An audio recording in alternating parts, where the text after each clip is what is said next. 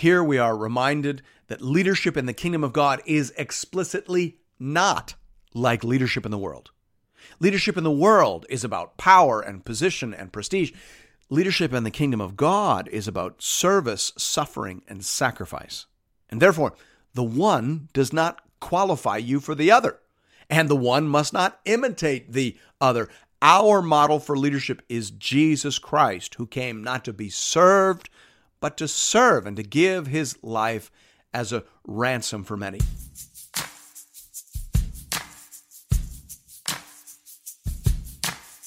Welcome to Into the Word with Paul Carter. I'm your host, Woody Woodland. Jesus often turned the expectations and assumptions of the disciples completely upside down, and we see that and we see him doing that again in this chapter with respect to leadership and entrance into the kingdom of God. Here to tell us more about that is our Bible teacher at Into the Word, Pastor Paul Carter. Your word is a lamp unto my feet. If you have your Bible with you, I'd love for you to open it now to Matthew chapter 20. The parable at the beginning of chapter 20 flows very naturally out of the dialogue at the end of chapter 19 between Jesus and a young man, a rich young ruler, actually, if we combine the descriptions provided by Matthew, Mark, and Luke. This man had come to Jesus asking questions about eternal life. And everyone listening in must have assumed that of all the people that spoke to Jesus that day, surely this man was close to the kingdom of heaven. He was pious, he was observant, and he was rich. In the Judaism of Jesus' day, that fact alone would have convinced many people that he was already living under the favor and blessing of God. And yet, after spending a few minutes with Jesus, he went away sorrowful, for he had great possessions. Chapter 19, verse 22. So, this person that everyone assumed to have been close turned out to be far away. This person everyone assumed to be first turned out to be last. And this then leads very naturally into a further discussion of how the grace of God turns our expectations and assumptions about life and about the kingdom completely upside down. We'll begin reading at verse 1. Hear now the word of the Lord. For the kingdom of heaven is like a master of a house who went out early in the morning to hire laborers for his vineyard. After agreeing with the laborers for a denarius a day, he sent them into his vineyard. And going out about the third hour, he saw others standing idle in the marketplace. And to them he said, You go into the vineyard too, and whatever is right I will give you. So they went out. Going out again about the sixth hour and the ninth hour, he did the same. And about the eleventh hour, he went out and found others standing. And he said to them, Why do you stand here idle all day? They said to him, Because no one has hired us. He said to them, You go into the vineyard too. And when evening came, the owner of the vineyard said to his foreman, Call the laborers and pay them their wages, beginning with the last up to the first. And when those hired about the eleventh hour came, each of them received a denarius. Now, when those hired first came, they thought they would receive more, but each of them also received a denarius. And on receiving it, they grumbled at the master of the house, saying, These last worked only one hour, and you have made them equal to us who have borne the burden of the day and the scorching heat. But he replied to them, Friend, I am doing you no wrong. Did you not agree with me for a denarius? Take what belongs to you and go. I choose to give to this last worker as I give to you. Am I not allowed to do what I choose with what belongs to me? Or do you begrudge my generosity? So, the last will be first, and the first last. The parable is built around a story with many familiar elements. The climactic addition of atypical elements at the end of the story leads to surprise and further reflection. That's how a lot of parables work. At the start of the story, you're supposed to say, I know this one, or this sounds a lot like what happened to my friend. But then all of a sudden, the story takes a totally unexpected twist, and that's where all the teaching happens. This parable is trying to get us to think about how the surprising and altogether sovereign grace of God causes many who are first in this world to become last, and many who are last in this world to become first. Again, the parable can be understood as a further commentary upon the surprising encounter Jesus had with the rich young ruler, a person that everyone present would have considered first in terms of being a likely candidate for the kingdom of God, but he turned out to be last. It, it turns out he had a serious obstacle to overcome, and that at present, anyway, was keeping him outside and even pushing him away from the kingdom of God. So let's think about these two stories together as they mutually interpret each other. Jesus seems to be saying, first of all, that the grace of God is given to many people whom we would never consider worthy of receiving it. That's obviously the main point of the parable. The people who worked the whole day got what they deserved, but the people who worked only an hour received far more than they expected, far more than we, the listeners, expected. So God's grace is given out in surprising ways to people we would generally consider unworthy of receiving it. Secondly, it seems like Jesus is saying that the fact that God gives grace in unexpected ways does not mean that he is ultimately unfair. God is never unfair. That's not what's going on in the story. The master in the parable was fair to some and surprisingly generous to others. But he wasn't deceitful or dishonest to anyone. He was just with some and gracious to others, as was his right to be. You see, we sometimes think that if God isn't generous and merciful to everyone equally, then he has been unjust and unkind. But that is not the case. God is just to some. That is, he gives to some exactly what they have earned, while to others he gives more than they could have ever hoped for, asked for, or imagined. But he does not act in an unfair manner to anyone. Thirdly, Jesus seems to be saying here that the surprising grace of God may irritate some people who have a rigid quid pro quo understanding of religion. We think, for example, of the parable of the prodigal son and the irritation of the older brother. He was bothered by the grace and mercy shown by the father to the wasteful and sinful son. It made him feel like he was being mistreated, despite that he was not. And it is easy to imagine how the parable of the workers might well have irritated the rich young ruler had he stuck around to hear it. He wanted to earn his way into the Father's good graces. He was willing to work hard. He was willing to go above and beyond, and he would likely have been annoyed at the mercy and grace of God being given to people who had done so little to deserve it. The parable is thus a warning to all people who want to earn their salvation, and it is a warning to each of us to check our hearts for irritation towards those who receive things from God that we're not sure they're worthy of.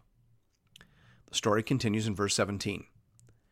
And as Jesus was going up to Jerusalem, he took the twelve disciples aside, and on the way he said to them, See, we are going up to Jerusalem, and the Son of Man will be delivered over to the chief priests and scribes, and they will condemn him to death and deliver him over to the Gentiles to be mocked and flogged and crucified, and he will be raised up on the third day. How fitting it is that immediately following a parable about the surprising grace of God, we have the third and final passion prediction of the Lord Jesus.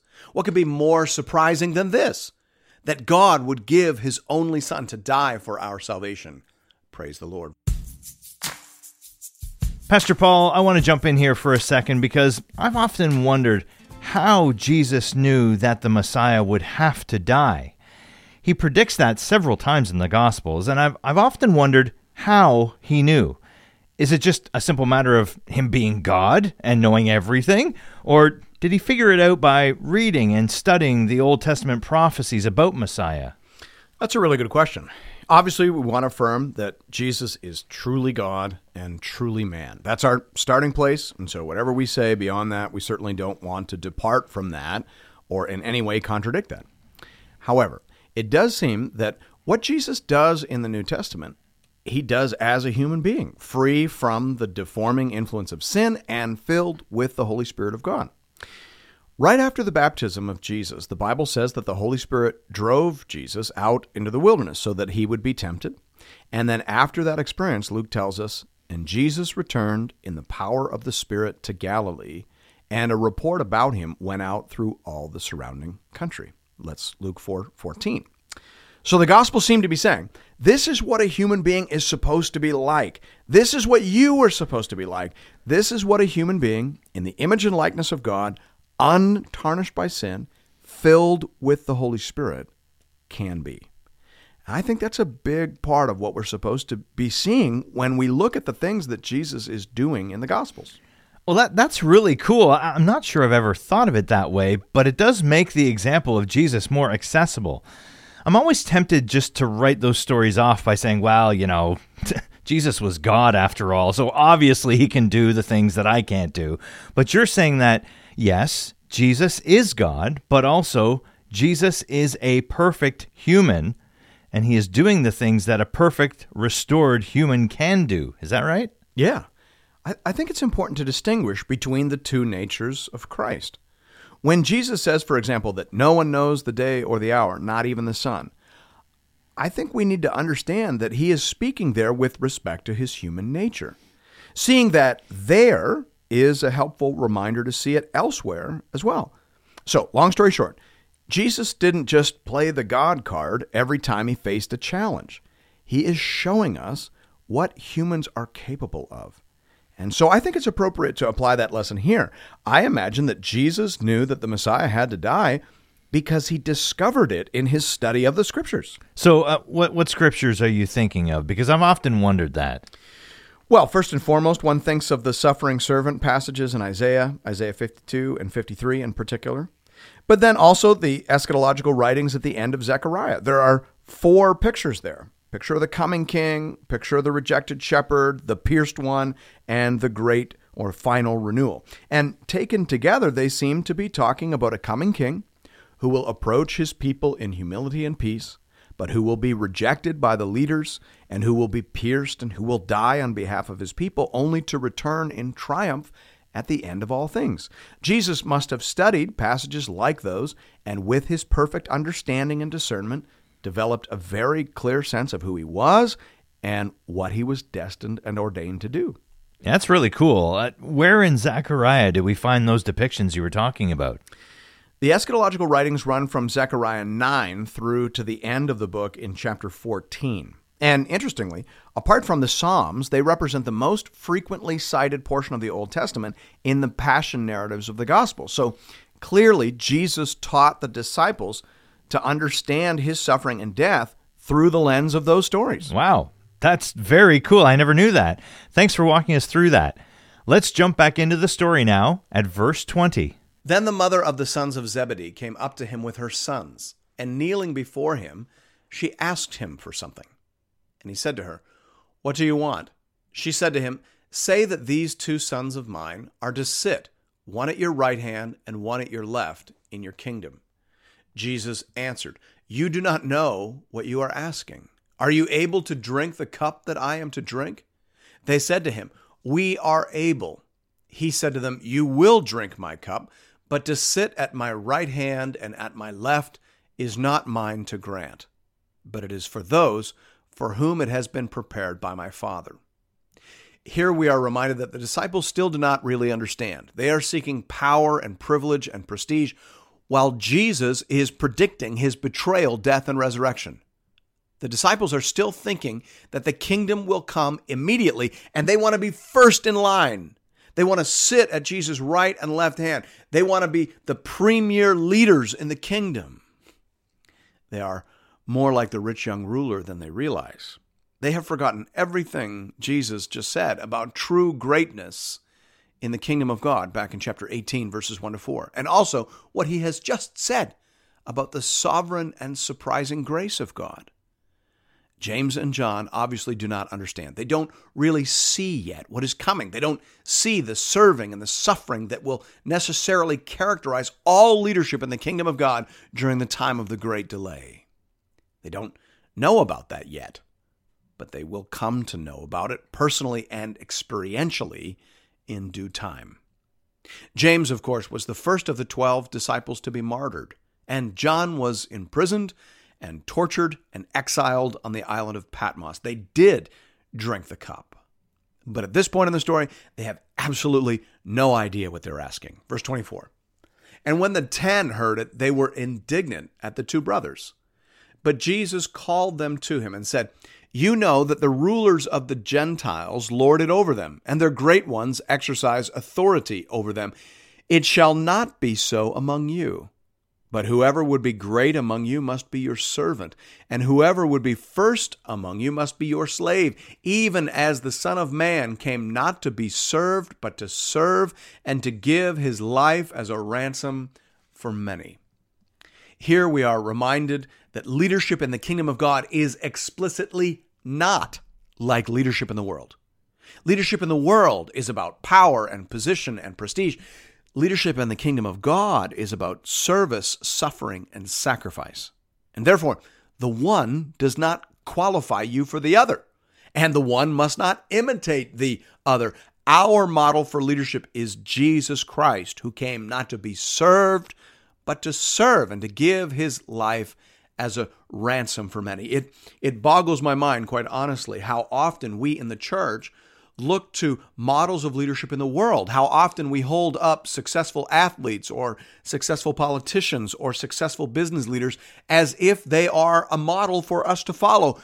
When Jesus says explicitly here, do not, do not imitate leadership as you have experienced it, as you have seen it in the world. That's not how we do things. Things in the kingdom are explicitly different than that. Our model for leadership is Jesus who came not to be served, but to serve and to give his life as a ransom for many. Now, incidentally, this, of course, introduces an important metaphor for understanding the cross. According to this verse, in some way, the death of Jesus on the cross was a ransom that set many people free. So, what, what does that mean? What, what, what price is being paid? To whom is the price being paid? We have some questions. The Greek word lutron was most commonly used to refer to the purchase price of a slave. Thus, we understand Jesus saying that his death on the cross would purchase many out of slavery. Many scholars see this as a further allusion to the main suffering servant passage in Isaiah chapter 52 and chapter 53. As for example, Isaiah 52:15, which says, "So shall he sprinkle many nations," and Isaiah 53, 4 to 6. Surely he has borne our griefs and carried our sorrows, yet we esteemed him stricken, smitten by God, and afflicted. But he was pierced for our transgressions, he was crushed for our iniquities. Upon him was the chastisement that brought us peace, and with his wounds we are healed. All we like sheep have gone astray. We have turned everyone to his own way, and the Lord has laid on him the iniquity of us all. And then, perhaps most importantly, here, Isaiah 53 11, out of the anguish of his soul he shall see and be satisfied. By his knowledge shall the righteous one, my servant, make many to be accounted righteous, and he shall bear their iniquities. D.A. Carson, for example, says here the implication of the cumulative evidence is that Jesus explicitly referred to himself as Isaiah's suffering servant and interpreted his own death in that light, an interpretation in which Matthew has followed his Lord. Now, as to the identity of the one who receives the payment, uh, scholars differ somewhat. William Hendriksen says here the ransom price was paid not, as Origen maintained, to Satan, but to the Father, as per Romans 3 23 to 25, who also himself, together with the Son and the Holy Spirit, had made arrangements for the salvation of his people.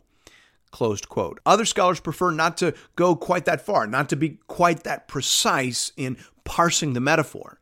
So, for example, R.T. France says, there is, of course, no exact analogy between Jesus' death and such ransom language, so that the passage does not require us to ask to whom payment is made, or how the equivalent is calculated. The point is that a payment was needed to achieve the release of many, and that Jesus' death provides it. Closed quote. Thanks be to God. We pick up the story in verse 29. And as they went out of Jericho, a great crowd followed him. And behold, there were two blind men sitting by the roadside.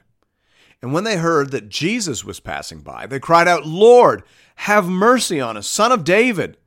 The crowd rebuked them, telling them to be silent, but they cried out all the more, Lord, have mercy on us, son of David. And stopping, Jesus called them and said, What do you want me to do for you? They said to him, Lord, let our eyes be opened. And Jesus, in pity, touched their eyes, and immediately they recovered their sight and followed him. Now, this story is placed here, first and foremost, because it happened here. It happened as Jesus was leaving Jericho and heading up toward Jerusalem and the cross. It is likely also placed here because it so perfectly illustrates what Jesus has been saying to the disciples about the nature of ministry and leadership within the kingdom of heaven. It is not targeted at those we might expect. It is for those who are so easy to overlook according to worldly standards. One doesn't serve in the kingdom of God in order to obtain fame, power, and earthly recompense. One serves and sacrifices as Jesus did for the sake of the lowly, the needy, the least, and the last. Those sovereignly chosen to receive a surprisingly generous portion of the grace, mercy, and compassion of the Lord. Thanks be to God. Well, amen to that. Pastor Paul, before we go, I'd love to come back to something you said there at the end. You said, quote, one doesn't serve in the kingdom of God in order to obtain fame, power, and earthly recompense. One serves and sacrifices as Jesus did for the sake of the lowly, the needy, the least, and the last. End quote.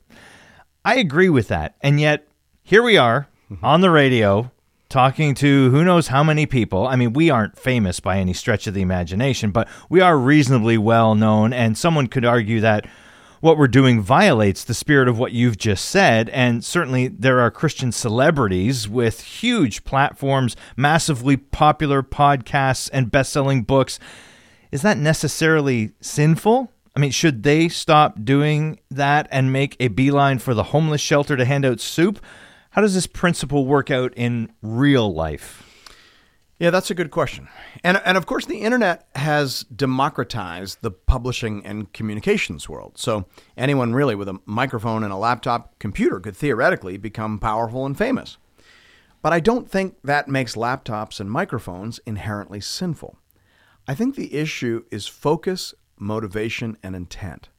I think that a pastor who isn't focused on serving his people has drifted from the principle being espoused in this passage. If the pastor is more interested in who is watching his YouTube channel instead of who's listening to his sermon or who, he can be praying for in the community, then I think he's lost the plot. But because the internet functions as a force multiplier, sometimes the things we do to help and serve our own people can end up helping other people all around the world but I don't think that makes those efforts inherently sinful. If the focus is helping people, and if the motivation is to serve the people of God, and if the intent is to be useful and edifying, then I think you just have to leave the results up to God. But I think you have to be very wary about caring more for the people out there than you do about the people of God who've been entrusted to your immediate care. I think the pastor who spends more time building his platform than he does tending his flock has missed the point here. And I think, too, this is a reminder to kneel down and to stop climbing. I think kingdom leaders need to be thinking a lot about children and new believers, the people typically with the least influence and power in our congregations. We need to be thinking about how we can help those little ones, those biological and spiritual babies. And we need to be doing everything we can to support those folks and to lift them up. If we're focused on that and committed to that, then I think it is more likely that we will maintain the humility and demeanor that is pleasing to our Lord and Master Jesus Christ. Hmm, that sounds good to me. Thanks for that. As always, friends, if you're looking for more Bible teaching from Pastor Paul, you can find that over at the Into the Word website at intotheword.ca. Or you can download the Into the Word app at the iTunes Store or on Google Play. You can also connect with Pastor Paul and with other Bible readers on the Into the Word Facebook page. Just enter Into the Word into the search bar. And we'll see you right back here next Sunday morning as we continue our journey together through the whole counsel of God. We'll see you then. Your word is a lamp unto my feet